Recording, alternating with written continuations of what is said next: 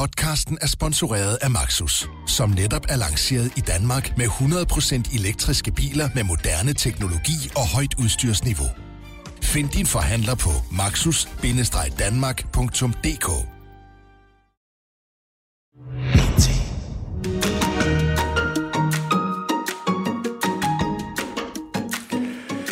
Så er det igen blevet torsdag, og efter en kortere jule- og nytårspause er vi nu klar til en ny sæson med Q&K, mediemagasinet sendt her fra BT-studiet i Pilestræde i det indre København. Som så mange andre er også vi påvirket af corona. Der er således begrænsninger på, hvor mange vi må være i studiet. Og der vil derfor i den kommende time være lidt flere telefoninterviews end ellers, men der er nok at snakke om. Det har været en dramatisk uge, ikke bare i Washington, men også i noget mindre målstok naturligvis i den danske medieverden.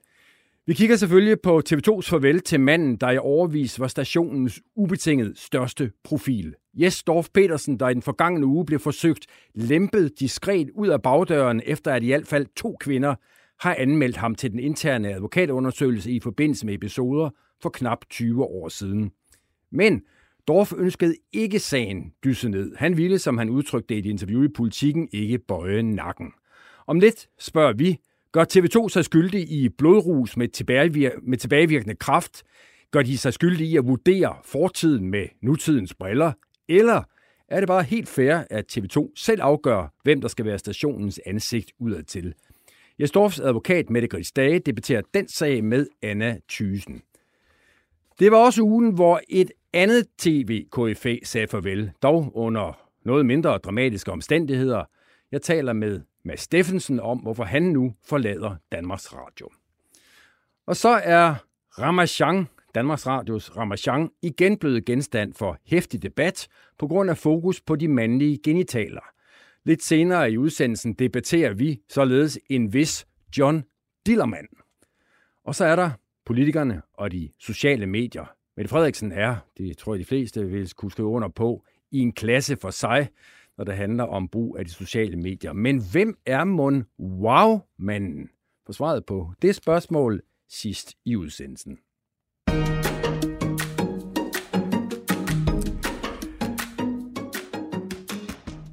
Og så er vi nået dertil, punktet i udsendelsen, hvor jeg skal introducere min gæstevært, og der har jeg jo været lidt øh, hæmmet i den her uge, fordi der er ikke frit valg på alle hylder.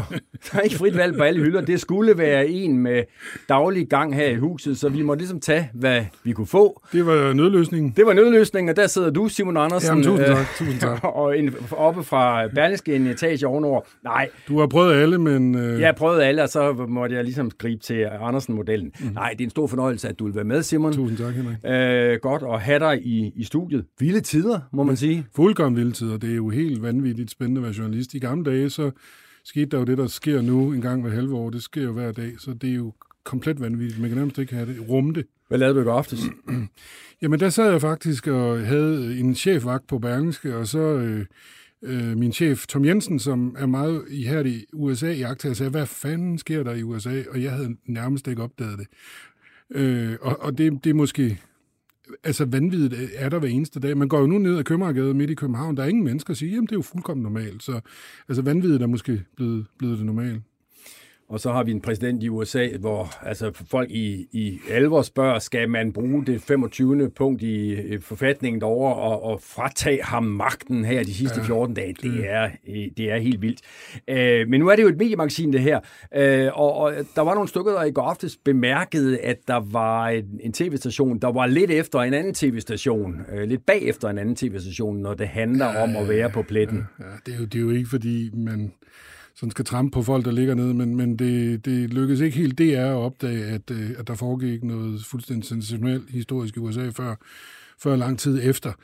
Øh, men det er, hvis jeg lige må rette dig, så er det interessant jo, at de opdagede Danmarks Radio faktisk, fordi den, Danmarks Radio sendte den store tv-avis mellem kl. 21 og, og 21.30, og der var der jo også fokus på, at nu skete mm. der noget usædvanligt mm. i øh, Washington, så vil man umiddelbart mene, at så burde den sådan øh, grundreaktionen for enhver med, med afgangseksamen fra journalisterskolen være den, og så siger at vi bliver på begivenheden. Ja.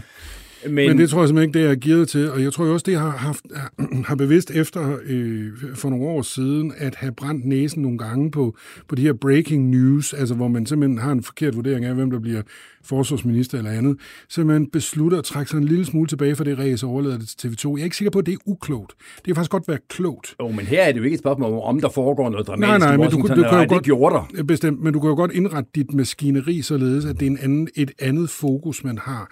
Så, så hvis man skal forsvare det, er ved at tro, at man har lidt trukket sig tilbage fra den position, som TV2 har vundet.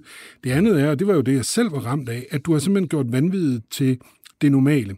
Det vil sige, da jeg også sad i aftes, øh, efter at have drukket to glas vin med min kone, og så så man kigger på det der, og så jeg, jeg, jeg er sgu også i tvivl om, at så, så løber der nogen ind der. Er det noget særligt? Mm. Altså, at, at, at man simpelthen kan blive så meget i tvivl om, hvad fanden normalen er, at man måske ikke får reageret helt hurtigt nok.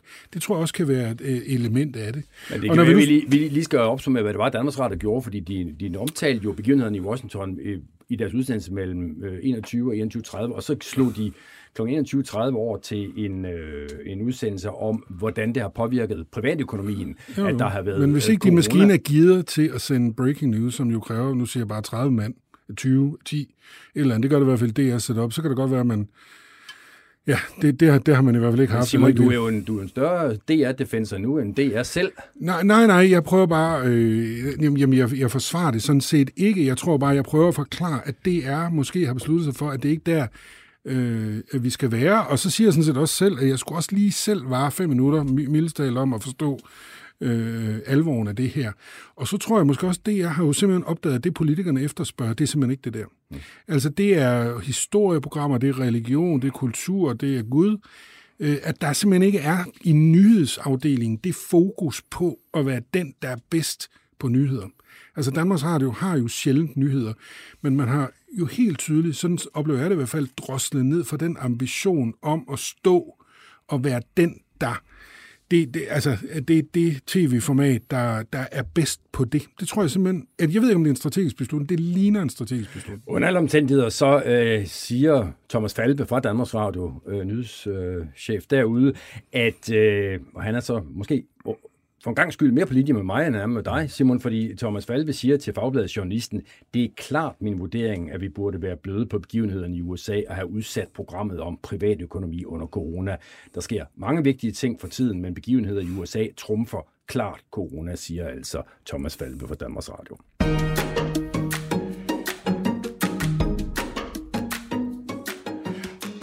Og så skal vi kigge på Medie Danmarks vel nok største begivenhed øh, i denne her uge. Onkel. Onkel Jes. ja, onkel, onkel Jes, eller hvad vi nu skal kalde ham. I hvert fald Jesdorf Petersen, der jo, tror jeg, som øh, overraskende for, for mange forleden dag, øh, meldte ud, at han var blevet... Øh, man kan ikke sige, at han er blevet afskedet fra TV2, for det kan teknisk ikke lade sig gøre al den stund, at han ikke var ansat på TV2. Men han er blevet afskedet fra øh, Nordisk Film, hvor han var ansat, fordi TV2 havde lavet øh, Nordisk Film forstå, at de ikke længere ville bruge Jes Dorf som vært på øh, Godaften Danmark, hvor han har været vært i, i en række øh, år. Øh, og det var egentlig meningen, at det skulle være foregået noget under radaren, men det, sådan kom det ikke til at gå, fordi Jes Dorf Petersen selv lavet et øh, meget opsigtsvækkende, synes jeg, man kan sige, indlæg på øh, Facebook. Jeg vil lige læse op, øh, bare ganske kort fra, fra, fra noget af det, der står i det øh, indlæg, som Jes Dorf skrev på Facebook. Jeg er blevet dømt i et juridisk parallelsamfund, som overhovedet ikke stiller krav til sig selv på samme måde, som den almindelige danske retspleje gør. I det her tilfælde har undersøgelsen altså den TV2 har lavet, selv valgt sine regler. Den er selv undersøger, den er selv afhører, selv anklager, den er selv referent og selv dommer.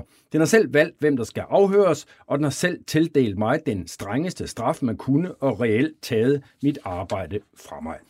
Jeg ville selvfølgelig gerne have haft Jasdorf Petersen siddende her i dag. Det ønskede han ikke. Men jeg har til gengæld fået lov at ringe til dig, Mette Grits Dage, øh, som gerne skulle være med på en telefon. Er du det, Mette? Yes, kunne jeg så starte med at sige. ja, velkommen til. velkommen til. Du er jo sædvanligvis øh, kendt for at være øh, forsvarsadvokat, øh, gør det i, i straffesager. Hvorfor er du overhovedet ryddet ind i det, der vel bedst kan betragtes som en ansættelsesretlig sag? Det kan man sige, det skal du nok spørge Jes om. Øh, han har valgt at rette henvendelse til mig, og øh, hvor meget ansættelsesretligt der egentlig er over sagen, det, det, det synes jeg egentlig også, man kan stille spørgsmålstegn ved, fordi øh, i virkeligheden er sagen jo ikke øh, specielt kompliceret ansættelsesretligt, som du også selv har sagt, Jes er, er, er ikke ansat af øh, TV2. Så, så jeg tror, at han er, er kommet til mig, fordi det her egentlig har været en situation, hvor han har haft brug til at, for en til at stå ham bi øh, i en situation, hvor han har følt, at han har skulle forsvare sig mod nogle beskyldninger, som i virkeligheden lige så godt kunne være beskyldninger, han havde øh, modtaget i forbindelse med en straffesag. Men, men, For ham, der har den her proces nok mindet meget om at være til afhøring hos politiet, og efterfølgende blev dømt og få en, en sanktion. Men, men anerkender du, øh, Mette Grits Dage, at man ikke kan tage straffesagernes øh, principper og føre ned over en sag som den her, der netop ikke er en straffesag? Altså ansættelsesret og strafret er jo to forskellige ting, og det er nogle forskellige principper, der, der gælder ifølge loven. Men jeg kan godt følge det der Jes han siger med, at han føler, at han har været igennem en proces, hvor han er blevet beskyldt for noget, som jo egentlig også kunne have været strafbart, og hvor han ikke har haft nogen som helst form for retssikkerhed. Øh, og det er jo lidt det samme, som vi har set ved andre i vores øjne krænkere. Øh, Morten Østergaard og Frank Jensen har jo lidt været ude at sige det samme, og det kan jeg faktisk sagtens følge. Jeg har også, og jeg vender tilbage til dig, Melker Stage, men jeg skal også lige give ordet til kommunikationsrådgiver Anna Thysen, der sidder her i, i studiet. Du skrev en, øh, en klumme i Jyllandsposten i går om den her sag, vi, vi sidder og taler om her, og der skriver du, hvad skulle TV2 ellers have gjort? Det her handler jo ikke om retssikkerhed, det handler om personalepolitik og virksomhedsmoral. Hvad mener du med det? Jamen, øh, der mener jeg, at, øh, at øh, Jesdorf kan stille op i køen med alle mulige andre, der er blevet øh, fyret fra et eller andet job, fordi de op, har opført sig, eller man har mistanke om, at de har opført sig på en måde, som, øh, som den her virksomhed ikke... Øh, ikke synes er rigtigt. Så jeg forventer da, at, øh, at der vælter ind med, med klienter til Grits Dag her, og at partnere fra advokatfirmaer, der bliver vappet ud, fordi de uh, tager lidt for meget snaps til julefor. Altså, jeg, jeg forstår simpelthen ikke, øh, jeg forstår selvfølgelig godt, at, at Jesdorf er, er rigtig ked af det, men altså, den måde, øh, en af de sager, for eksempel øh, den sådan milde sag, hvor han og en eller anden kollega åbenbart har heddet en, øh, en praktikant øh, hjemme i en lejlighed. Det er altså 20 år siden, det er ikke 200 år siden hvor, hvor de øh, tager sådan en, en ung praktikant, og jeg er godt klar, hun ikke er 14 år, som det åbenbart, øh, altså hun var 22 uge, hvor var hun gammel, og hun har måttet flygte ud af den lejlighed der. Altså helt ærligt, nu har jeg talt med, jeg ved ikke, hvor mange CEOs i dag, altså de havde fyret sådan en person. Men, men jeg stopper dig lige et øjeblik, fordi Jesper Petersen siger jo, sådan er det ikke foregået. Nej, nej, han siger, at han ikke kan huske det. Jo, jo, men, og men... vidnet, som er hans kammerat, han siger, at han faktisk godt kan genkende det. Men, men det, det er den anden sag. Det er jeg siger bare, den her sag, hvad fanden laver to profilerede værter på 45-50 år med en 22-årig praktikant? Jeg ved ikke, øh, Mette Gritsdag, synes du, hvad har du sagt til din datter, hvis hun var kommet hjem øh, fra den der lejlighed? Og så har du sagt, ej, hvor er det hyggeligt. Hvor dejligt, du måtte lige flygte ud. Jeg, jeg, jeg forstår dig jeg ved ikke. simpelthen ikke. Nej, nej. Mette Gritsdag. Nej, men jeg forstår ikke dit behov for at lege øh, strafferetsadvokat for en klient, der ikke har, der ikke er nogen strafferetslige forhold, at, og han er blevet vi skal lige, dømt. Vi skal lige give Mette Christian lejlighed ja, til at svare. Ja, altså, jeg synes, nu, nu er der ikke tale om, at jeg leger strafferetsadvokat for nogen. Der er tale om, at jeg er advokat, og jeg er advokat, og jeg passer mit arbejde. Hvis jeg bliver ansat af en klient til at løse en opgave, så prøver jeg at løse den efter Hvad er det for en opgave, du skal løse? Og i, i, Jamen i den her sag, der har det været at stå min klient bi i forbindelse med de her samtaler, der har været, eller interviews eller afhøringer, eller hvad, der har været, hvad vi skal kalde dem, der har været på, øh, på, på det advokatkontor, som, øh, som øh, TV2 har benyttet sig af. Og jeg synes også, at altså, det, det er lidt fortegnet den måde, du stiller det op på, med at de hiver en praktikant hjem og så videre, og så videre. Men jeg ved ikke, om det er meningen, vi skal diskutere krænkelserne i det her program. Jamen, du er da Dorf, der har lagt dem ud i politikken, så jeg ved da ikke, vi sidder der ikke og diskuterer. Jamen, det er bare lidt mærkeligt, at både Dorf og dig, I siger hele tiden, at vi skal ikke diskutere de her ting. Den eneste, der har lagt dem frem i et interview, det er da Dorf selv. Men nu skal vi ikke ja, diskutere jeg, det, fordi jeg, det er meget privat, jeg, jeg eller hvad? det er meningen, vi skal diskutere nærmere, hvad der er, der er sket. Altså, det kan vi jo godt gøre, men, men, men altså, der siger det, det er lidt fortegnet, den måde, du beskriver det på, med at du siger, ja. så har man hævet en praktikant hjem i en lejlighed. Altså, man har haft en snak med praktikanten, inden man så afsted fra stationen, og blevet enige om, at nu skal man op øh, efter en lang arbejdsdag og have noget at drikke op i lejligheden. Og så sker der et eller andet op i lejligheden, hvor man på en eller anden måde gør nogle tilnærmelser. Det afviser praktikanten, og der siger Yes, jeg kan simpelthen ikke huske episoden. Der er ikke sket noget seksuelt, men, men jeg kan ikke huske, om vi har været øh, upassende over for hende. Hvis det er sket, så ligger jeg mig fladt ned og er utrolig ked af det. En anden sag er, altså en, en anden diskussion er vel så, om det så er rimeligt, at det 18 år efter fører til, at han ikke længere er værdig til at være studievært. Hvis det var kommet frem dagen efter, eller hvis TV2 havde haft retningslinjer, der sagde, vi accepterer ikke et seksuelt forhold mellem en studievært og en praktikant, så har det været en ganske anden men, sag. Men Mette Grisdage, jeg skal men, bare lige... men, undskyld, jeg- Altså, Skal vi, ikke, vi er også enige om, at der er to af de der midalderne mænd deroppe. Der er Nu- ikke nu, stiller, nu stiller jeg lige spørgsmål til Mette Grisdage her. Jeg skal, jeg skal bare lige forstå, altså det du siger er, at som jeg forstår dig, at uh, Jesdorf Petersen ikke kunne være blevet dømt, sådan som du vurderer det, i en straffesag, men at det er noget andet i denne her sag. Er det rigtigt øh, opfattet? Øh, altså, jeg synes, det er helt åbenbart, at han ikke kunne være blevet dømt i en straffesag for det her forhold, fordi der er ikke noget strafbart overhovedet i det her forhold. Det er det ene, jeg siger. Og det andet, jeg siger, det er, at det kan godt være, at vi i dag vil sige, at det her det er jo ikke særlig smart gjort, men dengang var det jo ikke sådan. Dels hæv han ikke praktikanten hjem. Der var tale om, at det var helt frivilligt, og så sker der noget op i lejligheden, Ja. som Hvad skete der? praktikanten Men, men, Anna, over. men anerkender men, du, Mette Grisdage, at det sådan set er TV2's suveræne ret at vurdere, om de på baggrund af de oplysninger, de har kunnet trække hjem, henholdsvis fra den pågældende kvinde og fra Jesdorf og for vennen, der er til stede, at det så er TV2's suveræne ret at sige, på den baggrund ønsker vi ikke, at Jesper Petersen skal være vores ansigt udadtil. Det har ikke noget som helst at gøre med strafferet. Det er bare øh, et spørgsmål om, at en tv-station plejer sit image udadtil, og det er vel ikke i jura dybest set. Fuldstændig, det anerkender jeg fuldstændig. Der er slet ikke noget at komme efter. Selvfølgelig er TV2 i deres gode ret til at sige, at, yes, han, øh, at de ikke længere ønsker ham som vært, men derfor kan man jo godt øh, går ind og anfægte det og spørger om er det rimeligt, at de gør det på det her grundlag, hvor vi mener, at I lægger noget til grund, som der ikke er basis for at lægge til grund, nemlig at der er udøvet sex, sexchikane, det er det ene, og det andet er, at det er en rimelig sanktion, når der er gået så mange år, og der i hvert fald efter det oplyste, ikke har været nogen efterfølgende episoder. Vi er ikke inde i sådan en seriekrænker, som jeg kan forstå, man mener, øh, Frank Jensen han er. Så lige så vel som TV2 er i deres gode ret til at gå ud og sige det her, så er Yes også i sin gode ret til at gå ud og anfægte det her. Men hvad er det? Kunne du Og lige prøve... grunden til, at det her det bliver så hypet, det er jo fordi, altså hvis det her var sket for herr Jensen, der mm. arbejder nede på en fiskefiletfabrik i Harboøre, så har det selvfølgelig aldrig blevet hypet Nej. på den her måde. Men det er jo altid noget andet, når det er kendte personer. Det er jo det samme med? Morten Østergaard og Frank Jensen. Ikke? Jamen fordi det interesserer offentligheden. Men ligger- altså, det, det, ligger- det, her, ligger det noget, der din- interesserer folk. Ligger din klient, øh, Jesdorf Petersen, ikke der lidt, som han har ret? Fordi TV2 har af grunde, som man kan være enig eller uenig i, besluttet sig for, at nu skal Jesdorf Petersen ikke længere være vært på TV2. Så er det Jesdorf Petersen, der skriver et længere indlæg på Facebook, og dermed får alt fokus rettet på de her to begivenheder for 20 år siden, at kunne han ikke, spørger jeg bare åbent, kunne han ikke have lavet være med det, og så i virkeligheden bare må, bøjet hovedet og sagt, okay, det var så den tid, jeg har haft på TV2, den gik godt, og nu må jeg så finde på noget andet at lave. Jo, jo, men altså nu sige, som I har påpeget flere gange, så er jeg strafferetsadvokat, ikke? Altså advokat, og jeg er jo ikke medierådgiver eller kommunikationskonsulent, så det er måske ikke mig, du skal stille spørgsmålet, men jeg øh, tror øh, som lægmand, at det ville have været svært for ham at gøre det på den måde, fordi de fleste kan lægge to og to sammen. Vi har lige set, at Jan Skorbo, han er røget, og hvis Jes så ryger umiddelbart efter, så tror jeg hurtigt folk, de kan regne ud, hvad der er baggrunden for det, og der går jo også masser af rygter. Ikke? Vi har jo hørt rygter om, at TV2 har været Danmarks største horehus, og hvad ved jeg. Der vil der også lynhurtigt komme rygter om, at Jes, han er, han er røget, øh, fordi han også, ligesom Gårdbo, har udvist manglende dømmekraft. Så derfor har Jes vurderet, at han vil simpelthen ikke have det her siddende på sig. Han vil ikke have det stempel, at han er en krænker, fordi det mener han ikke, han er.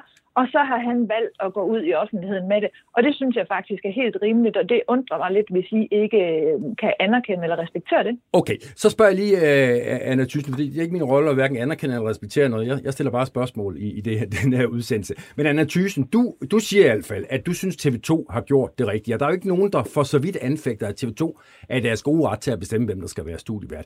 Men kan du ikke godt forstå, Thyssen, frustrationen hos Jesdorf Petersen over det, som han oplever som en fuldstændig kraftkask proces. Han kommer ind, der sidder en advokat, øh, der siger, hvad har du oplevet? Jeg har oplevet sådan og sådan, og der sidder en kvinde, der siger, jeg har oplevet sådan og sådan, og så siger advokaten, vi tror på kvinden, vi tror ikke på dig. Kan du ikke godt forstå, at jo, det er frustrerende? Jo, jo, det kan jeg da sagtens forstå.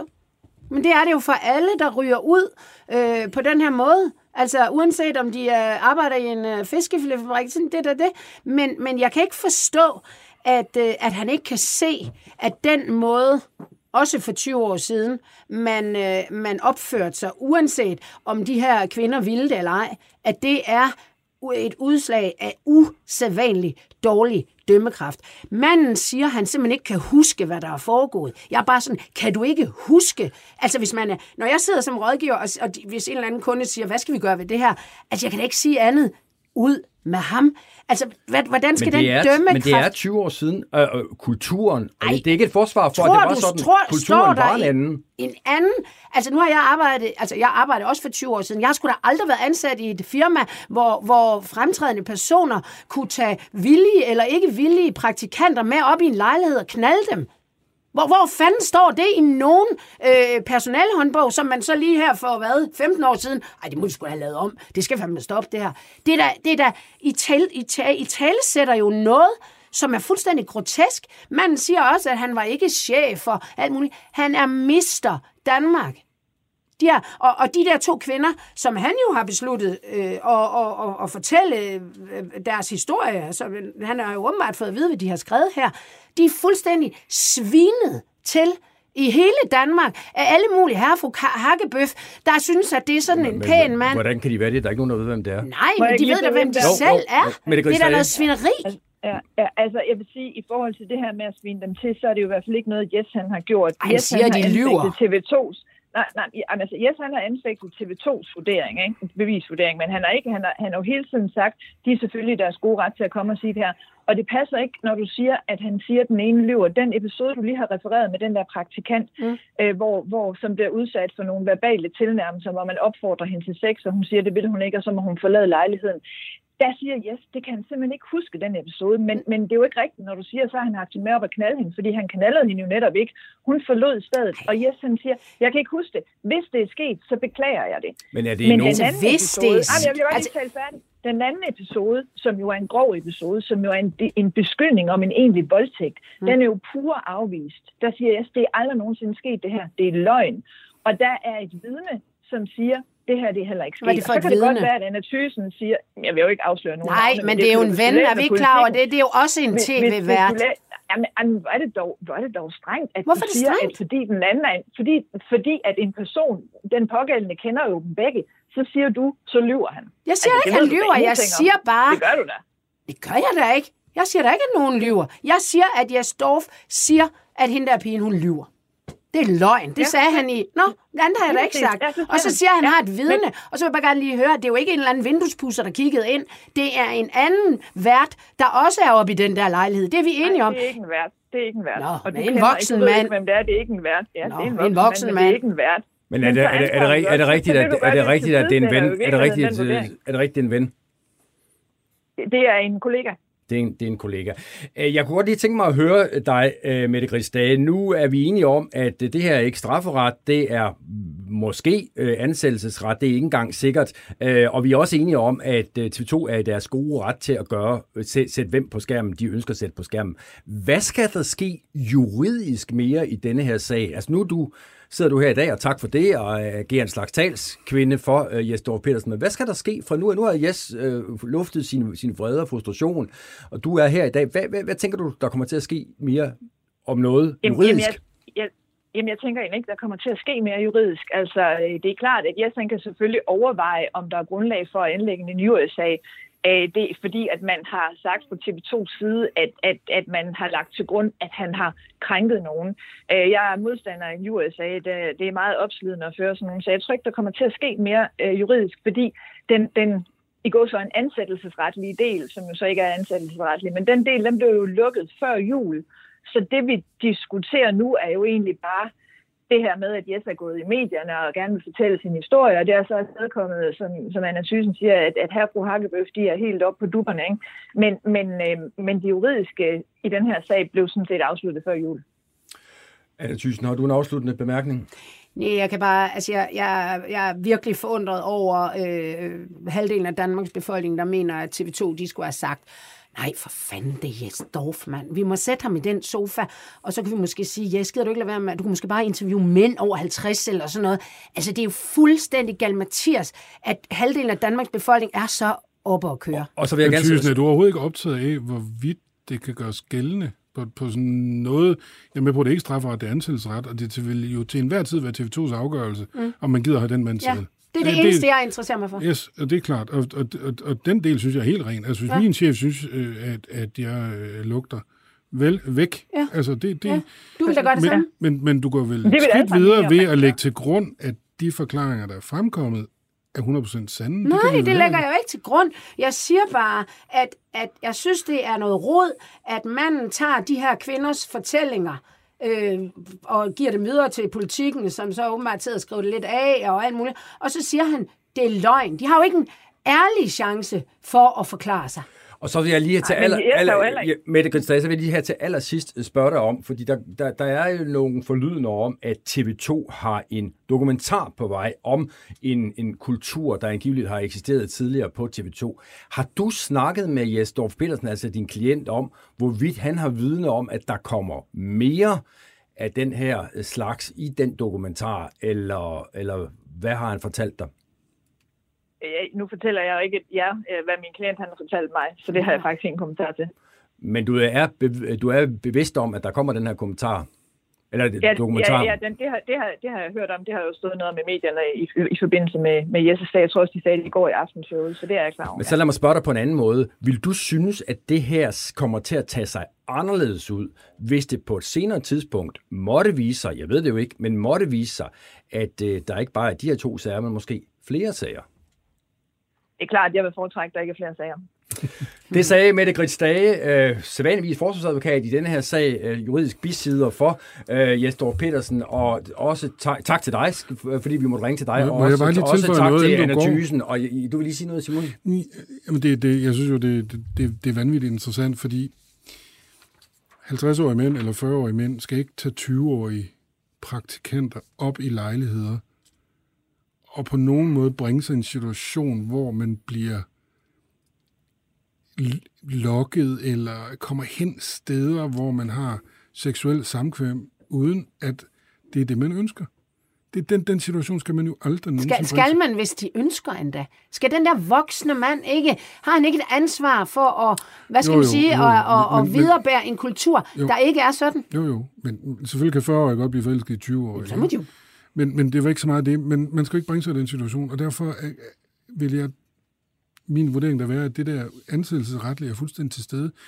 Men jeg ved ikke, om man kan afvise, at TV2 også betaler af på gammel gæld her. Nej, nej. Øh, 20 år for sent. øh, Hvad, ja. hvad mener du med det, Simon? Jamen det, jeg mener med, er, at, øh, at øh, Ekstrabladet, Danmarks Radio, øh, Berlingske for den sags skyld, eller andre meget, meget gamle virksomheder, har jo, så vidt jeg kan bedømme, altså jeg, jeg kan jo ikke vide, hvad der er, men altså Poul Madsen, der har været et par advarsler, sådan, det, det virker jo ikke som om, at der at der sådan ligger et, et blodspor 20-30 år tilbage på, på Ekstrabladet eller på Danmarks Radio, som jo for fanden også har været en, en Så det, du stor siger, er, at Jesper blev et stoneoffer? Nej, nej, det siger jeg slet ikke. Jeg siger bare, om der har... Jo, du har ret, de er 20 år for sent på den jo.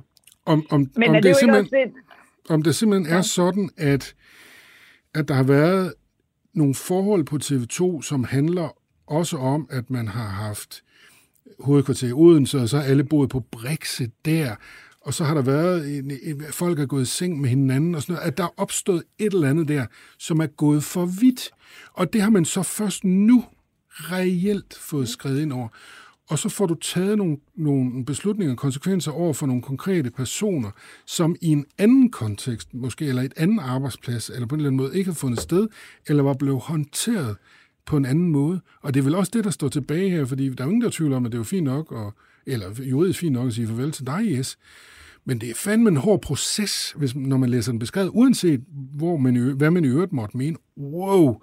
Så, så det, altså, det er den stø, store støvsuger, man har Og fundet nu, frem nu, nu fik jeg lige før øh, sagt farvel til dig, Mette Grits Dage. Øh, Nu kunne jeg høre, at du er der endnu, og det er så fint. Kan, du, Ja, du har ja. lige en bemærkning til det der, kan jeg høre. Jamen, altså, jeg, jeg er enig i det, der bliver sagt, og, det er, og, og, og hvis vi nu prøver at se bort fra at den ene episode, hvor, hvor Jes siger, at kvinden lyver, og vi holder os til den episode, han ikke kan huske, øh, den Anna Thyssen omtalte før med den her øh, kvinde, der blev udsat for de her verbale tilnærmelser om at forlade lejligheden. Hvis vi siger, jamen okay, lad os lægge til grund, det er fundet sted, fordi det kan Jes jo ikke afvise, så er, er, det så ikke voldsomt, at den forseelse, den 20 år efter skal afstedkomme, at man ikke længere er værdig til at være vært på TV2. Jeg er helt enig i det, Simon siger, at det hænger sammen med, at, at man ikke har taget action tidligere, og så er man virkelig nødt til at save benene over på folk nu for at statuere et eksempel. Og det blev den suveræn sidste bemærkning i denne her omgang af debatten. Jeg vil med en gammel kliché for branchen her sige, at den kommer nok til at fortsætte. Tak endnu en gang til dig, Mette Grits Dage. Tak selv.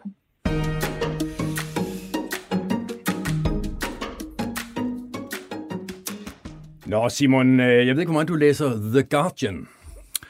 Ja, jeg læser i hvert fald Guardian så meget, at jeg ved, øh, hvad britterne læser. ja, så kan du mærke, hvad jeg...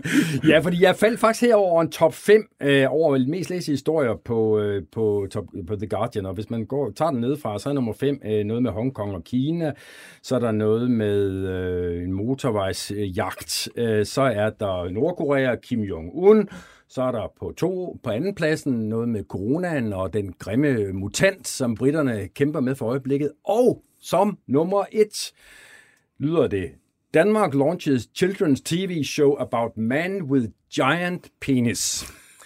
Det er det, de læser øh, over i øh, øh, Storbritannien. Øh, har du set uh, Nej, jeg, John jeg har ikke fået det set, men jeg skal helt klart se det. Desværre mine børn lige vokset over uh, Dillermans uh, Øh, men men jeg, jeg glæder mig som et lille barn. Du skal lige sætte sin rette stemning så. Ja, tak.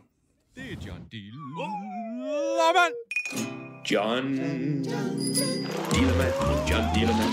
Han er verdens længste Dillermand. Der er næsten ikke noget, han ikke kan med det. Han kan svinge lidt rundt, han kan blive lidt flow, han kan redde hele verden, hvis han bare fik lov. John Dillermand, John Dillermand, John Dillermand. John Dillermand, John Dillermand, John Dillermand. Og det her er slet ikke sjovt. I hvert fald ikke, hvis man spørger Morten Messersmith fra øh, Dansk Folkeparti. Jamen, jeg synes ikke, at det øh, er en, øh, en øh, form for øh, underholdning til børn i, øh, i 4 til 8 års alderen, som jeg forstår er, er målgruppen, der rigtig sømmer sig til, til Danmarks Radio øh, eller overhovedet. Altså, selvfølgelig skal man kunne lave noget, hvor man inddrager øh, øh, kønsorganer og nøgenhed og så videre i børneverdenen. Men øh, på den her måde, øh, der synes jeg, det bliver, det bliver over grænsen for mig. Men, men du siger, det ikke sømmer sig. Altså, hvad er problemet i at, at tegne en, en, en 8 meter lang tissemand, der i øvrigt er, er, er, har samme udseende som en, et kongen af Danmark bolsje? Altså, hvad er problemet? ja, altså, jamen, altså for det første kan man jo stille det spørgsmål, om vi midt i den her MeToo-tid øh, har brug for, at børn de begynder at tænke over, hvem der har den største tissemand og så videre. Det synes jeg i sig selv er lidt et, øh, en, en, overvejelse, øh, en overvejelse værd. Men ellers må man jo sige, at vi lever jo i et samfund, som er øh, på mange måder gennem øh, seksualiseret. Der er nøgenhed øh, alle vegne og det kan øh, de små poder jo altså tit nok komme til at øh, forholde sig til. Jeg synes, det er ærgerligt, når man er nede i den aldersgruppe, som, som vi her taler om, at man ikke kan lave noget, noget både øh, belærende og, øh, og underholdende øh, tv til børn, som ikke partout skal presse øh, øh, overvejelser om genitalier og, øh, og den slags øh, ind i hovedet på dem. Men mener du, Messersmith, i fuld alvor, at der er tale om en seksualisering, når man tegner en mand med en 8 meter lang tissemand, der kan bruges til at gå rundt med, med hunde i snor med. Altså, er vi ikke så langt ude på overdrevet, at, at det, det måske siger mere om dig, end så meget andet, hvis du synes, det er en seksualisering? Så kan man i hvert fald overveje, hvorfor Danmarks Radio overhovedet har brug for, at det skal være hans øh, tissemand, øh, der bliver brugt til at øh, lufte hunde og øh, den slags ting. Altså, kunne det så ikke have været et andet? Kunne det ikke være en usædvanlig lang arm, eller, eller hvad ved jeg? Det er jo et forsøg på at drage kønsorganer ind i øh, børneverdenen. Og det jeg siger, det er, at vores hverdag i forvejen er meget seksualiseret. Altså prøv at se de øh, reklamer, både på tv og i det offentlige rum, som børn de bliver øh, præsenteret for, og som man jo diskuterer med dem og så videre. Øh, jeg synes godt, der må være et helle, øh, når man er så lille, hvor man ikke behøver at overveje både de problemer og hvad ved jeg, der kan være forbundet med, hvis ens tissemand den bliver for lang, når man bliver voksen. Ej, jeg synes, det er noget, der skal være reserveret til, øh, til, til de lidt større aldersgrupper. Men, men, men Messersmith, er det ikke dig, der her fører en voksen logik hen over hovedet på uskyldige 4-5-årige børn, der bare synes, det er sjovt, at han kan bage kager med sin 8 meter lange tissemand? Jeg synes, det er unødvendigt. Altså, det må jeg indrømme. Jeg er meget på linje med hende P3-verden, hvad hedder hun, Percel, som øh, også var ude og, øh, og kritisere det her. Jeg synes, det er unødvendigt, i for, når vi i forvejen lever i en tid, hvor der er så meget optagethed af øh, sex og kønsorganer og østrogene og øh, testosteronmæssige forhold, og alt det her, som præger hverdagen, altså børnenes univers, ovenikøbet på Ramachan, altså det, der skulle være sådan den fineste øh, børne, børneformidling, øh, at det ikke kan være fri for den slags ting. Øh, det, det må jeg indrømme. Jeg, jeg, jeg har svært ved at se, hvad det her det skal bruges til. Men, men når vi ringer til dig i dag, så er det fordi, du skrev et tweet om det forleden dag, at du synes, det var noget rod. Det var ikke det ord, du brugte, men, men det var, mm. det var lidt øh, øh, budskabet. Det tweet sendte du ud allerede inden den første udsendelse var, var løbet hen over skærmen. Hvordan kunne du vide, hvordan mm. udsendelsen så ud, når du ikke engang havde set den? Jamen, jeg, jeg har stadig ikke set den, må jeg indrømme. Det har jeg egentlig heller ikke lyst til. Hvordan kan du så, øh, hvordan kan du så sige, at det er et problem? Fordi jeg forholder mig til selve karakteren. Altså, det er jo en karakter, der er defineret kun ud fra et forhold, nemlig størrelsen på hans genitalier. Og jeg vil sige, jeg har ikke tænkt mig at tage familiens små poder under armen og sige, nu skal vi alle sammen sidde og se noget gedin DR Public Service, nemlig John Dillermand. Det kommer ikke til at ske her i hjemmet. Jeg anerkender, at det ikke er det største problem i verden, og jeg vil sige, det knytter jo desværre også an til mange andre programmer, som DR har lavet for helt små øh, børn, øh, med nøgenhed osv., osv., som jeg synes altså, der bevæger man altså ind på et område, som, som først og fremmest tilhører forældrene. Altså det der med at tale om øh, de problemer, de tanker og så videre, som børn måtte have i forhold til store og små tissemænd og bryster og sådan nogle ting, øh, der tror jeg altså, det er bedre, at det er forældrene, der tager de snakke, end at det er Danmarks Radio, der sidder og laver en, en John Dillermand eller, eller nøgneprogram, nøgenprogrammer på Ultra og så videre. Og nu kunne man så måske tro, at øh, det var Morten Messersmith, der var ude i noget solorit her, men, men, men, men faktisk øh, lavede vi her på BT en øh, lille læserundersøgelse forleden dag for og imod John Dillermand. Hvordan vil du tro, den faldt ud, Simon? Åh, oh, jeg vil tro, alle er imod John Dillermand. Nej, det, det, øh, jeg vil sige, den deler sig faktisk i to lige store grupper. Men altså forestillingen om, at det kun er noget meget højt råb. 4-8-årige, var der I lavede undersøgelsen? Nej, det var, vi, må antage, vi, må, vi må antage trods alt, at det var blandt voksne, øh, blandt øh, BT's læser, men altså det, det var, der delte vandene sig nogenlunde øh, ligeligt.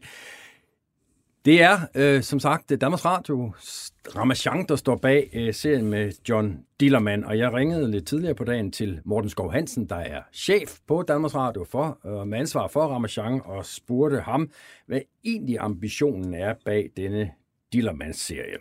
Nyeste animationsserie, og, øh, og tanken ambition, ambition med den er jo at lave en ny komisk slapstick-fortælling, som de forhåbentlig synes er rigtig, rigtig sjov. Det er grundlæggende det, der var ambitionen tilbage i 2019, da vi skød det her projekt i gang sammen med Jacob Blej og Made by Us. Men hvorfor kunne denne John ikke lige så godt bare have lange arme? Jamen, det kunne øh, John jo sådan set også godt, og der er også meget mere i, i den her øh, fortælling og det her univers end øh, den lange dittermand, som er, som er det, vi, vi diskuterer indad i de her dage. Øh, men der er, noget, der er noget sjovt, og også noget forbudt, og også lidt pinligt i at tage fat i, i, øh, i det her emne på den her måde, og lave sådan en magisk og meget absurd, lang, bolsjestribet dillermand, som, øh, som børn synes er sjovt, og som virkelig også tager ind i den nysgerrighed, de også har på, på kroppen og fascinationen af den, når det, er, man er imellem 4 og 8 år. Så, så, så når du siger, at der er også noget forbudt, er, er det så der, vi skal finde forklaringen på, at det handler om en meget lang tissemand og ikke en meget lang arm? Men, ja, det kan man, man kan sige. Øh, det at turde til fat i både det, der er lidt svært eller pinligt, eller lidt forbudt eller sjovt, eller hvad det nu er, det gør vi sådan set glædeligt på Ramachan. Det er sådan set, det kan man sige, hele vores øh, ambition med Ramachan er også at tage fat i de emner og tematikker, som fylder i målgruppen, og der fylder kroppen rigtig meget. Øh, det gør vi i mange af vores serier, går vi ind i nogle af de emner og tematikker, som er det, de beskæftiger sig med, og de beskæftiger sig også med den del af kroppen, ligesom en, en lang næse kunne være sjovt, men det er bare sjovt med en dillermand, øh, der er boldstribet og lang, som laver en, en pokkers masse ballade. Og det siger du er sjovt. Du er sikker på, at børnene også synes, det er sjovt? Jeg er også sikker på, at børnene synes, det er sjovt. Man kan sige, noget, meget af den snak, vi har haft lige nu, har jo været i sådan et voksenforum øh, i, her på Steg i dag, og i alverdens aviser og så videre, og på sociale medier. Øhm, men man kan sige, hele inden vi lancerede den her serie, noget af det, vi brugte rigtig lang tid på, det var jo også at teste i målgruppen, fordi det var super vigtigt for os. Det var egentlig det, der var hovedformålet. Det var at få en serie, som de virkelig synes var sjov, og som de kunne grine af. Øh, og det kan man sige, det var det, vores test viste, og det er egentlig også det, vi kan se nu, hvor den jo virkelig har fået fantastisk medløb i forhold til visninger på, øh, på DRTV. Jeg så, vi rundede i dag 260.000 visninger. Øh, og jeg kunne se i går på alverdens sociale medier, at der har været en masse børn ude og bygge øh, snemand med, med lange dillermænd foran. Og det kan man sige, det er i hvert fald noget, som bekræfter mig i, at vi har ramt noget, som målgruppen i hvert fald synes er sjovt. Nu hedder den her serie John Dillermand. Kunne du forestille dig en serie rettet mod de 4-7-årige, der hed øh, Dorte Dåse eller Kirsten Kusse? Altså, jeg kan se, at der har været, øh, der har været travlt på sociale medier med at udvikle diverse nye idéer. Og jeg synes i virkeligheden, at øh, John Dillermand også er med til at pege på, at selvfølgelig vil man godt kunne, godt kunne gøre det. Øh, man skal jo bare finde ud af at sige, hvorfor er det, man gør det? Hvad er det, man vil med det? Øh, men jeg er ret sikker på, at vi skal få pitchet nogle idéer øh, i det kommende forår til, til nogle nye serier af det her. Så var det et ja til Kirsten Kusse?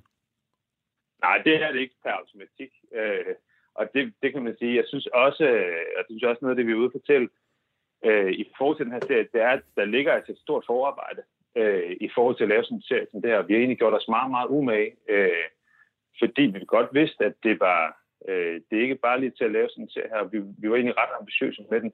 Så det kræver mere end bare en, en, øh, en fængende titel eller en simpel god idé at lave sådan noget som det her. Sagde altså Morten Skov Hansen, chef for Danmarks Radios Ramachan. Jeg kan godt lige tænke mig at spørge dig, Simon. Altså nu er vi jo ude lidt i, på teoriens overdrev måske, men jeg prøver alligevel. Altså forestil dig, at øh, de købte ideen med Kirsten Kusse. Og, og det var en historie om en kvinde med så store skamlæber, at hun kunne lette fra jordens overflade. Det kan man da sagtens forestille sig. Ja, men, men vil der så, og det, nu kommer jeg så til min pointe, vil der så være andre kritikere på banen, tror du? Nej, men det tror jeg ikke, men jeg opfatter det heller ikke som om, at kritikken her handler om, at det er en mand med en stor tissemand. Øh, men mere kritikken handler om, at det er noget med nøgenhed, og øh, øh, som Morten Messerschmidt siger på sit øh, 200 år gamle danske genitalier. og ved du hvad, jeg vil bare sige, Danmarks Radio kører bare løs. Det er jo fuldstændig det her, Danmarks Radio skal. Danmarks Radio skal bare stikke ud. Danmarks Radio skal bryde grænser. Danmarks Radio skal være for meget. Danmarks Radio skal øh, lave fejl. Danmarks Radio skal sende noget, man fortryder og man skal bare ikke være bange for alt det pis, man kan gå og høre på i alle mulige hjørner. Det er fuldstændig det, vi forventer af Danmarks Radio. Det er, at der sidder nogen og får de utænkelige tanker og tør at realisere dem, og det kan gå igennem DR's lag af chefer, og så er der kunne hjælpe med en serie, der handler om en mand med en kæmpe stor tissemand, som skal være en børnehelt. Hold kæft, hvor er det godt. Og det er bare sådan, det skal være.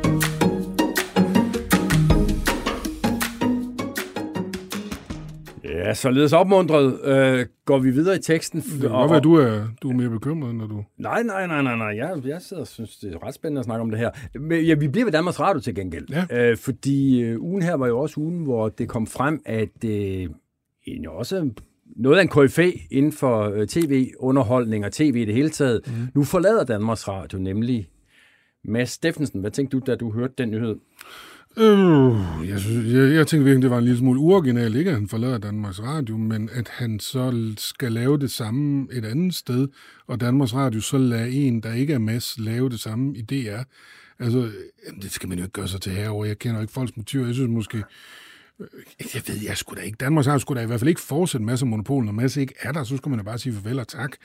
Og jeg ved sgu ikke, om Mads skulle have kommet med et nyt koncept og sige, nu, nu laver jeg noget nyt på polet, men det, det, det tilkommer jo ikke mig at blande mig en skid i. Jeg snakkede præcis om de ting med øh, Mads Steffen lidt tidligere på dagen, og startede med at spørge ham, hvorfor han egentlig vælger at forlade Danmarks Radio. Jeg havde lyst til at, at prøve noget andet i mit uh, arbejdsliv. Jeg synes sådan set, at jeg havde nået alle mine mål. Jeg synes også, jeg havde fået opfyldt alle de drømme, jeg nu havde. Øh, jeg, jeg, jeg var meget glad for, alt, øh, for den karriere, jeg har haft. Og så, så kunne jeg kigge ind i et år, der, der mindede om, om, om det, jeg lige har haft, og egentlig også det, jeg havde før. Og, øh, og jeg tænkte simpelthen at ruske lidt op i det. Jeg, jeg fyldte 50 her i sommer.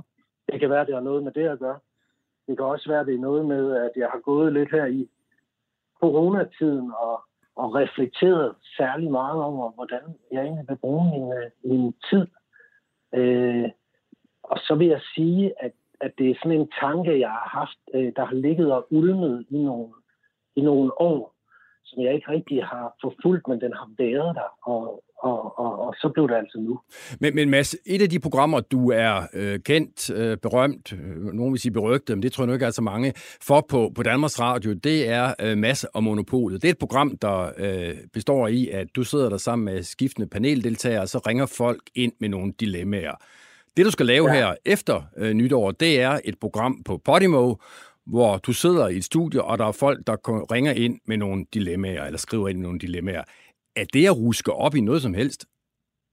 Ja, det, det synes jeg, det er, fordi det er jo bare den del af mit arbejdsliv, øh, jeg laver. Øh, man kan sige, at jeg har været ansat i DR i 20 år, og, og det har ligesom defineret alt, hvad jeg har lavet, og hele mit liv, og nu skærer jeg jo faktisk en kæmpe stor del væk, og får en, en masse tid, jeg skal til at finde ud af, hvad jeg også vil bruge til.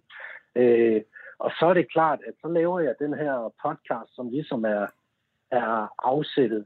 Jeg var, ikke, øh, jeg var ikke færdig med dilemmaerne, eller træt af det på nogen måde, så, så det var det, jeg gerne ville fortsætte med. Så der, der, der, bare, bare så jeg forstår det, det, det, det viderefører du faktisk en til en, bare i et nyt regi? Altså, det er svært for mig at sige, når det er mig, der er vært, der kommer et panel, og vi skal diskutere nogle dilemmaer, at det er fuldstændig anderledes, end det, jeg har lavet før. Det, ja, men for, øjeblik, for, for, for, øjeblikket har du, for øjeblikket har du, Mads, øh, på den gode side af en million øh, lyttere på, på Mads og Monopolet, hvor jeg antager, at du i møde ser et vist øh, lytterfrafald i Podimo. Altså, hvad, hvad, hvad, hvad, hvad regner du med der? Altså, jeg ved ikke, hvad jeg, hvad jeg regner med, men øh, du har fuldstændig ret i din øh, antal. Ja, selvfølgelig kommer der ikke en, øh, en, øh, en million i det her. Det er en meget mindre scene, jeg, jeg træder op på nu.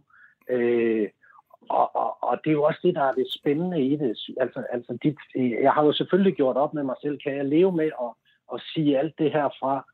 Øh, fordi hver gang, altså hver gang jeg går ud af mit øh, hjem og ned til, til metroen, så er der tre, der siger, godt program i lørdags, eller jeg kan godt lide øh, eller Juf, eller mm, ja. så er jeg ham på Monopol. Og det, det, det holder jeg jo op med nu. Så, så, så det har jeg jo ligesom gjort op med mig selv. Men, men jeg har fået sådan en lille, selvom det jo selvfølgelig er skåret lidt over samme næst, øh, øh, øh noget, nu skal noget bygges op, nu skal noget løbes i gang, og, og ja, der er sådan en lille øh, øh, øh, øh iværksætter i mig øh, øh, lige pludselig, som jeg synes er, er meget sjov at gå og lege lidt med. Ligger der et eller andet bag det her, andet end de der øh, rituelle øh, skoletaler om, at man i møde ser nye udfordringer, det bliver spændende, og det bliver sjovt, og alt, hvad man nu jo skal sige?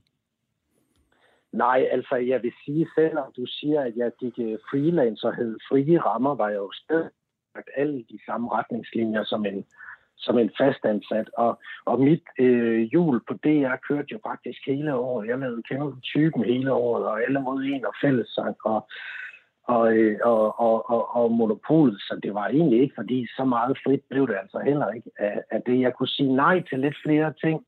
Det var lidt nemmere for mig at sige nej til opgaver, end ellers, fordi jeg ikke ligesom var, var fastansat, men derudover var der ikke den store øh, forskel på det, synes jeg. jeg. Jeg kan da godt forstå, hvis nogen synes, at det, det er meget øh, abrupt, men nogle gange skal man jo tage sådan nogle sving i livet, hvor man gør noget helt andet. Og for mig, jeg har været hele mit voksne arbejdsliv i, i, i DR og, og elsker sådan set moderskibet og kan godt øh, lide det med, med alt, hvad det nu indebærer. Så, så synes jeg, det er en stor ting for mig i hvert fald at, at lave det her skifte. Det, jeg vil spørge om før, Mads, øh, der kom til at afbryde dig på lidt øh, øh uheldig vis. Det gør ikke noget. okay. Uh, det, det, det var, uh, hvorfor skulle det gå så hurtigt? Altså, jeg tror da, der var et par ja. lyttere eller, eller no, mange på Monopolet, der tænkte, at han kunne da det mindste lige have sagt ordentligt farvel ja. til os. Ja, det kan, det kan jeg godt forstå, og jeg ville, jeg ville da også gerne have, have lavet et par programmer mere og, og haft mulighed for at sige ordentligt farvel både til Monopols lytter og til Kender du typen. Jeg vil gerne lige have, have, have gjort det, det værdigt, kan man sige. Men jeg havde en, øh, jeg er jo øh, øh kontraktansat, og jeg har kontrakt for et år ad gang.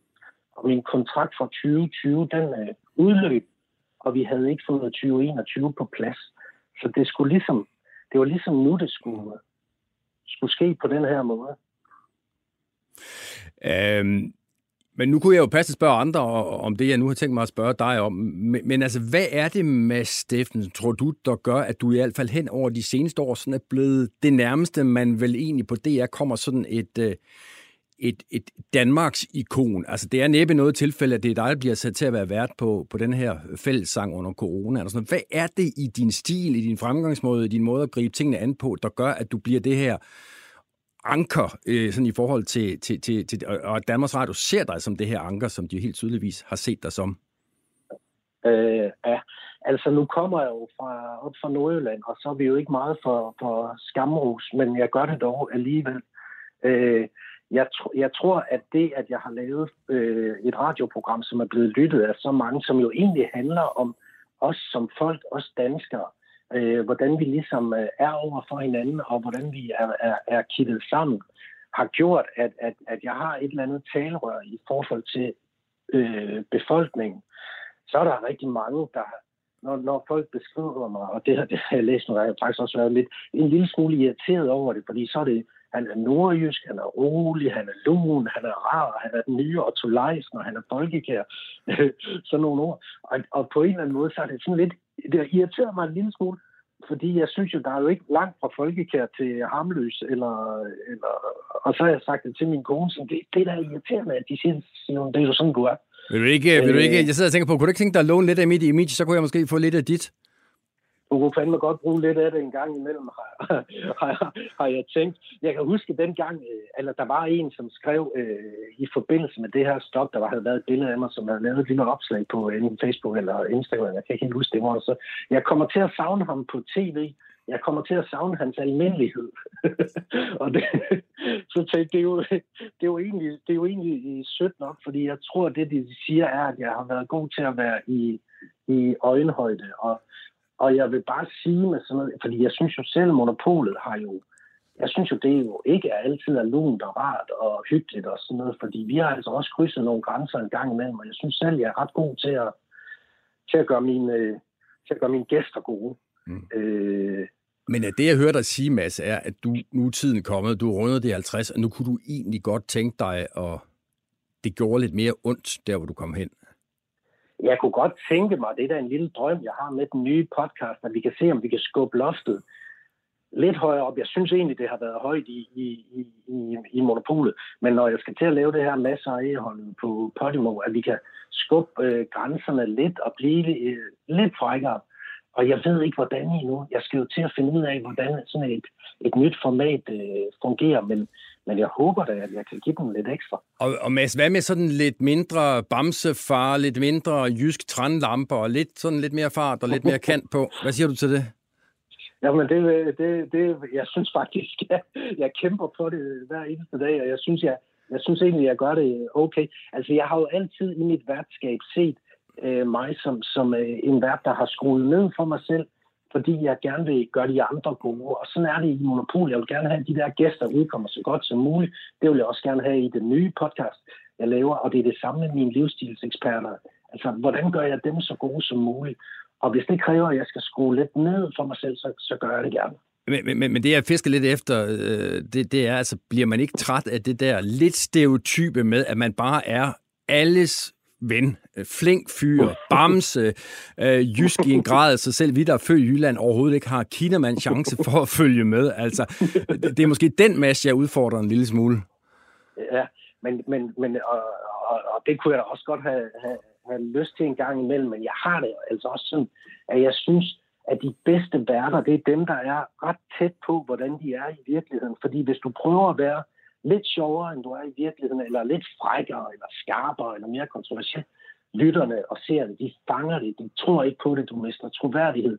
Så en, øh, en version af, af noget, jeg er i virkeligheden, og så lige lidt ekstra gas. Øh, jeg kommer ikke til at være fuldstændig skør på Twitter og komme med alle mulige udmeldinger om alt muligt. Det ligger ikke til mig. Men jeg kunne godt tænke mig at puffe en lille smule mere til grænsen. Vi må se, øh, om du får puffet til den grænse. Mads Steffensen, tidligere DR-medarbejder, og nu i den grad fri fugl, og men med en vis tilknytning til Podimo. Tusind tak, fordi du ja, vil være med her. Ja, en fin, en, fin, en fin tilknytning til Podimo, hvor vi går altså i gang i næste uge. Øh, den 15. er der premiere. Det glæder mig fandme til. Og så fik du også gjort lidt reklame øh, her i en anden, lidt mindre podcast end i hvert fald øh, masser af Monopol. Nu må vi jo se, hvor, hvordan vi kommer til at stå i konkurrencen med, med den nye på Podimo. Du skal i hvert fald have held og lykke med Steffensen. Tak skal du have.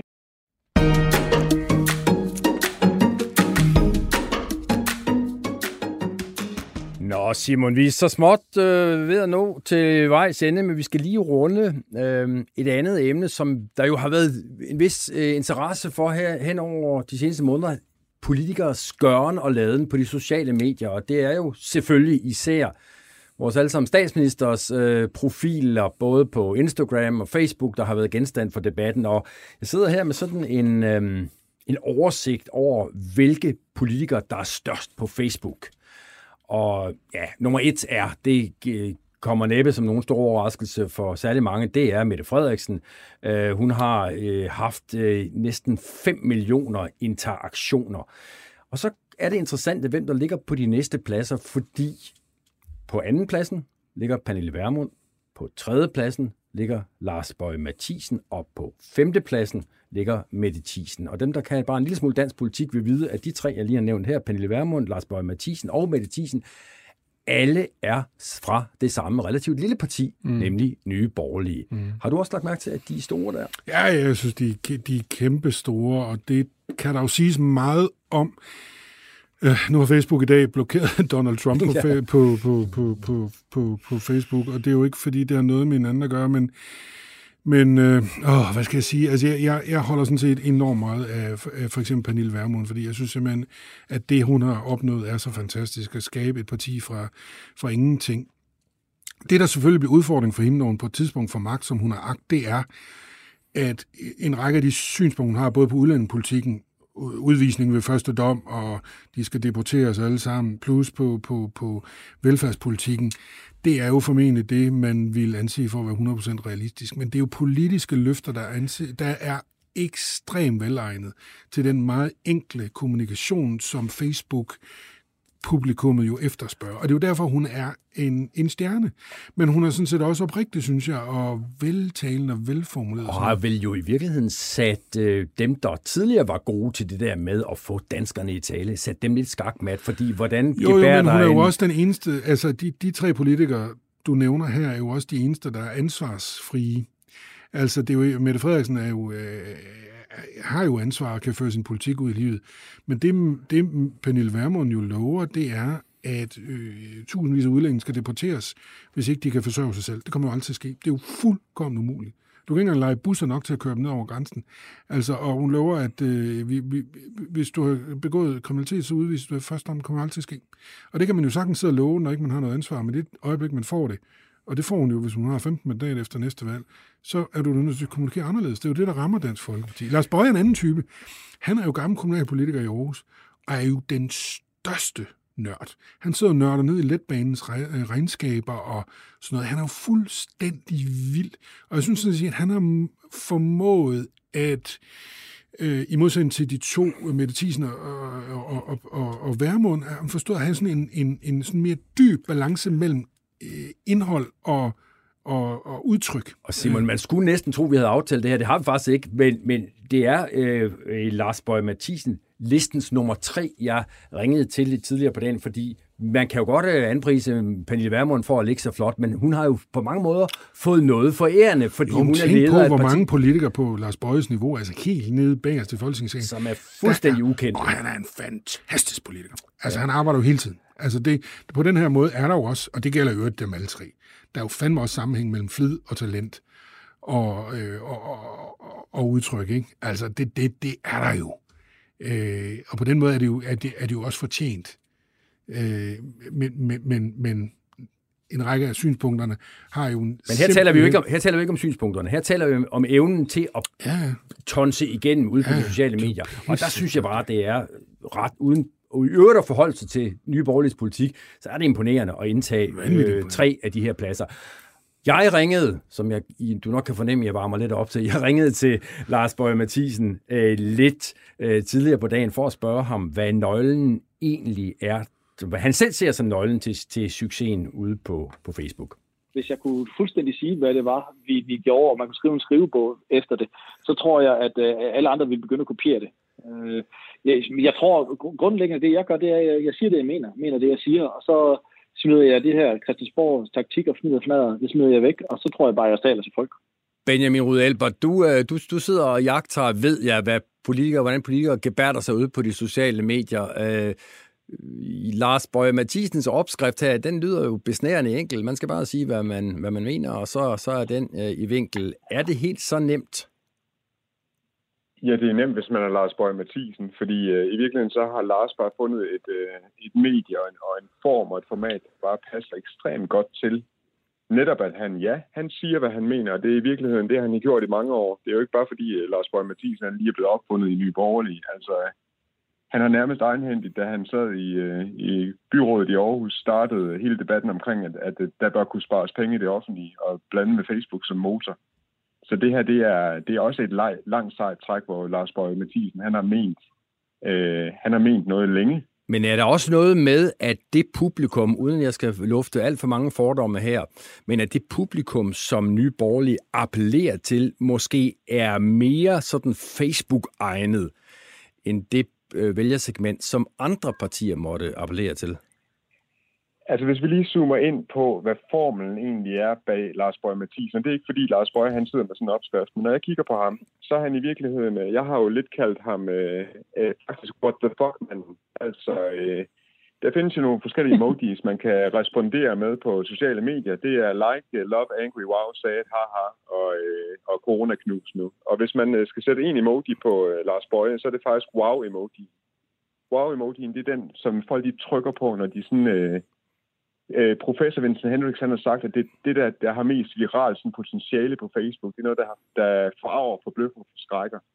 Og der er Lars Bøje altså i forbløffelseskategorien. Altså man bliver forbløffet over, at kommunen igen kan bruge så mange penge på, eller man bliver øh, totalt overrasket over. Altså det er nærmest sådan, øh, hvis, hvis Lars Bøje han var, øh, han var litterær, så ville han være enten øh, Kafka eller Poe eller Shakespeare, fordi de brugte jo grotesken som litterær stilfigur. Altså det der er grotesk absurd.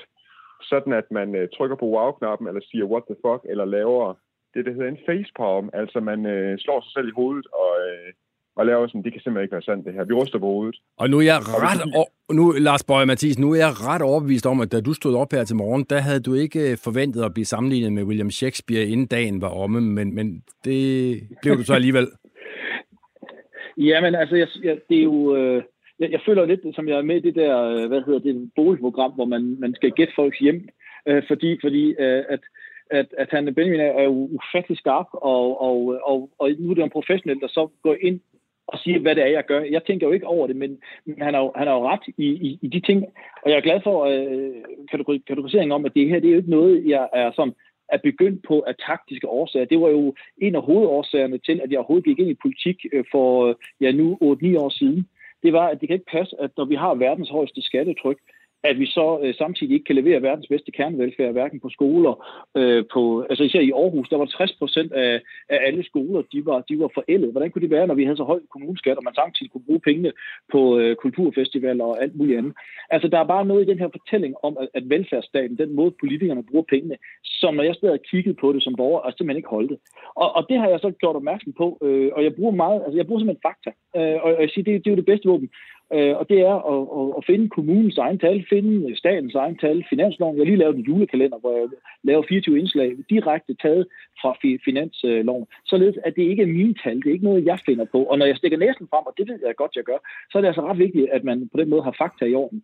Og så har jeg ikke travlt med at påduppe folk nogle, nogle bestemte holdninger og meninger, men, men jeg tror på, at, at, at borgerne derude, de, hvis de får, når de får at vide, og hvis de får at vide, hvad deres penge rent faktisk bliver brugt på, så vil de også have et opgør mod den måde, vi bruger pengene på. Og det er, det er min, min, min mission og min dagsorden i dansk politik. Jo. Jeg berørte pointen lidt lige før, jeg fik ikke rigtig svar på den, men jeg så at spørge dig, øh, Lars Bøge Mathisen. Altså de her øh, opslag, som Benjamin så kalder what the fuck opslag, eller wow, eller hvad vi nu skal vælge at kalde dem.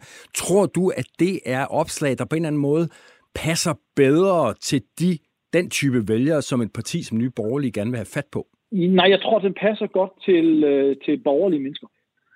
Jeg, jeg tror, at den passer godt til, til, til, til mennesker, som er selvstændige, øh, mennesker, som er, er i det private erhvervsliv, mennesker, som, som måske øh, sidder selv i deres egen økonomi og vender 25'erne. Øh, at du kan huske, det her det var også en dagsorden, jeg købte dengang, da jeg sad i Liberal Alliance. Så kan man så sige, passer det bedre til Liberal Alliances vælgere? Ja, lige nu øh, henter nye borgerlige flest vælgere fra Venstre. Passer det så godt til Venstres vælgere, siden at det er noget, de abonnerer godt på? Altså, jeg runder snart 100.000, øh, som, som, som følger min Facebook-side. Øh, altså, jeg, jeg, jeg tror, det er en bred skare. Hvis nu what the fuck og wow er øh, Nye Borgerliges emojis, hvad er så øh, emojis for hende, som er den største derude på de sociale medier, hvis vi taler politikere, nemlig Mette Frederiksen? Det er coronaknuse. Altså øh, vores allesammens mor Mette, som, øh, som man så ikke må kalde hende, så bliver man kritiseret for at patronisere hende. Men, men mor Mette, hun, hun har nærmest øh, total abonnement på coronaknuse som emoji. Mens øh, radikale har jo det problem, at de faktisk ikke har, øh, har abonnement på, på noget som helst emoji, fordi de insisterer ikke på, at de insisterer på, som jeg tidligere har sagt, at være højpandet. Altså hele tiden gå den der lyriske vej over, over emnet, sådan at, at, øh, at det faktisk er meget lidt øh, appellerende til, at man skal have afløb for noget. Og, og hvis jeg skulle sætte en litterær stilfigur på dem, så bliver det simpelthen så øh, højskolesangbogsagtigt, så man slet ikke kan fornemme det, og kan heller ikke give at trykke på de øh, de emojis, der, der, der rent faktisk er til rådighed. Hvis man skulle øh, gøre noget for radikalt, så skulle de være et helt andet medie. Lars Bøje, øh, Nye Borgerlige står godt i, i meningsmålingerne. I mange målinger dobbelt så store som Dansk Folkeparti. Hvor stor en del af æren for det kan man give til øh, indsatsen på de sociale medier, som du, øh, som du vurderer det? Jamen, jeg er ikke sikker på, at øh, Nye Borgerlige ville være i Folketinget, hvis det ikke var på grund af de sociale medier. Altså, der var jo ikke nogen, der interesserede sig stort set for nye borgerlige. Jeg har skrevet, jeg ved ikke, hvor mange indlæg og prøvet på at kontakte journalister for at snakke om øko- økonomisk politik inden valget, og, og, og ah, det var ikke lige relevant, og jamen, kan du sige noget om islam? Nej, jeg vil faktisk også snakke om økonomisk politik og skattepolitik. Øh, og så derfor var det jo også kan man sige, den måde, at, at, at jeg kunne komme i kontakt med, med folk derude, fordi at, at hvis der er en ting, jeg synes, øh, nu jeg er faktisk ikke så kritisk altid over for journalister, men hvis der er en ting, jeg synes i medier i, i mange, så er det selv fokus på, på det her, på den økonomiske politik, på den måde, pengene reelt set bliver brugt. Altså når der, når der er finanslovsforhandlinger, så kommer alt fokus på processen. Åh, oh, går de nu ud og ind af lokalet og alt muligt andet, og så står man og følger det. Altså sidste år blev der lavet en finanslov, som gjorde samtlige alle, alle danske indkomstgrupper grupper fattigere. Altså, hvor var opråbet, hvor var fokus for alle medier på, hvad, hvad substansen, hvad indholdet var i reelt i den økonomiske politik. Og det synes jeg mangler i, uh, i, i medierne og i den danske presse. Og det er jo så det, det, som jeg gør. Jeg går ind og finder de her ting og siger, at det er rent faktisk det, pengene bliver brugt på. Altså, så, så, så og jeg siger tit, nogle gange, så gør jeg jo faktisk det, som jeg vil ønske, journalisterne de gjorde, og fandt de her ting, og, og holde magthaverne fast på, hvad er det i reelt set, vi bruger borgernes penge på? Og, og så det er jo noget andet, end hvad I står og siger til dem. Og det er det, jeg har gjort, og det har jeg gjort øh, i, igennem flere år. Jeg gjorde det også omkring øh, Aarhus Kommune, omkring øh, øh, den måde, de laver budget på, hvor de bare opfandt nogle penge. Og, og det synes jeg er vigtigt. Jeg synes, det er vigtigt, at borgerne har nogen, som fortæller dem om, hvordan det reelt set hænger sammen. Er det bare noget, du sidder og ligesom tager fra hoften derhjemme for Aarhus eller på Christiansborg, når du er her, eller er det sådan udtryk for en øh, større masterplan fra Nye Borgerlige, den måde, som I øh, agerer på på de sociale medier? ja, nej. Øh, jeg, jeg har nogle gange, for der er en del, der har øh, spurgt og interviewet mig om, jeg nogle gange finder, tænker jeg på, kan jeg bare finde på, at vi har en eller anden større masterplan omkring det. Men, men, men, men, men det er jo ikke til, at man kan sige, det har også, altså det med at være på sociale medier, for mig havde det en helt, altså en helt lavpraktisk årsag, at det var jo, at uh, inden folketingsvalget, jamen der havde jeg jo fuldtidsarbejde. Det vil sige, at jeg kunne ikke komme ud til alle mulige vælgermøder på gymnasier, handelsskoler og erhvervsforeninger og virksomheder i løbet af dagen. Der var jeg på arbejde. Så hvordan kunne jeg kommunikere med, med folk, jeg gerne ville kommunikere? Medierne, de etablerede medier, gad ikke at snakke med mig, og de synes ikke, jeg var vigtig. Godt, jamen så kunne, så kunne jeg kun kommunikere via, min, via, via min, min Facebook. Og det gjorde jeg så i pauserne på mit arbejde, hvor jeg lige gik ud og optog en video. Og, og jeg har, har ikke mange regler omkring sådan øh, taktik og strategi, men en af dem det er, at, at det skal gerne være en one-take eller two-take. Fordi ellers er det ikke det, jeg mener. Så begynder det at være sådan noget, hvor, der, hvor man sidder og overvejer, hvordan man skal sige det, hvad man skal sige det. Så det er måske en af de eneste regler, jeg har i, i, i min måde at kommunikere på, på de sociale medier. Det er, at jeg siger det, jeg mener, men det må ikke være sådan noget, hvor jeg skal prøve syv gange at optage det, eller sådan noget, fordi så er det bare ikke, så er det jo bare ikke ærligt. Så begynder så, det at være, være, være konstrueret. Så, så, så, så vi lige... Må, må jeg ikke nu, når jeg lige har øh, både, både dig, Henrik, og så også en ekspert som Benjamin, fordi hvad, hvad med de andre sociale medier? Altså nu, nu, nu kan man sige, nu bruger jeg jo Facebook, Øh, øh, jeg har overvejet, kan, kan man bruge Twitter, kan man bruge Instagram, kan man bruge LinkedIn? Jeg har begyndt at, at gøre det. Jeg tænker på, hvad, hvad er, er, er forskellen på de platforme grundlæggende for en person som mig? Er det ikke den slags, du plejer at tage penge for at rådgive om, øh, Benjamin Elbert? Jo, men jeg kan vel, øh, jeg kan vel rådgive Lars Bøje på samme måde, som jeg også lige har, har, har sagt noget til dig om, om det, Henrik, at LinkedIn er i virkeligheden en dybt undervurderet platform. Men øh, man skal bare tænke på, at, øh, at LinkedIn, der er det lidt mindre facepalm og lidt mindre wow, what the fuck. Det er faktisk, øh, det skal være en lille smule mere, øh, der skal være lidt mere faktabaseret. Men, men hvis man knækker den kode også, så er der hedder man jo rækkevidde der også. Og så selvfølgelig Instagram. Men vil der også være, vil der, vil der også være plads til en person som mig, som bare insisterer på at være mig selv? Øh, det vil være sværere, men, øh, men øh, Lars Bøje Mathisen på LinkedIn kan sagtens fungere og sagtens virke, og så bliver Lars Bøje jo øh, nærmest uhyggelig på sociale medier. Og hvad med, hvad med det Twitter, som alle vi journalister er så glade for? Øh, hvor meget skal man satse på det, hvis man er politiker, Benjamin? man skal satse mindre og mindre, fordi tonen er blevet så hård og hurtig, og det handler om at, øh, at spille smart i en fart, øh, og få de hurtige rubrikker og de hurtige punchlines, så der er ved at være udtømt for potentiale derovre, øh, i hvert fald lige øh, for nuværende. Sagde jeg altså her Benjamin Rude Elbert, øh, SoMe-ekspert og men vi nu kender som wow, Facebooks wow-person, Lars Bøge Mathisen fra øh, Nye Borgerlige.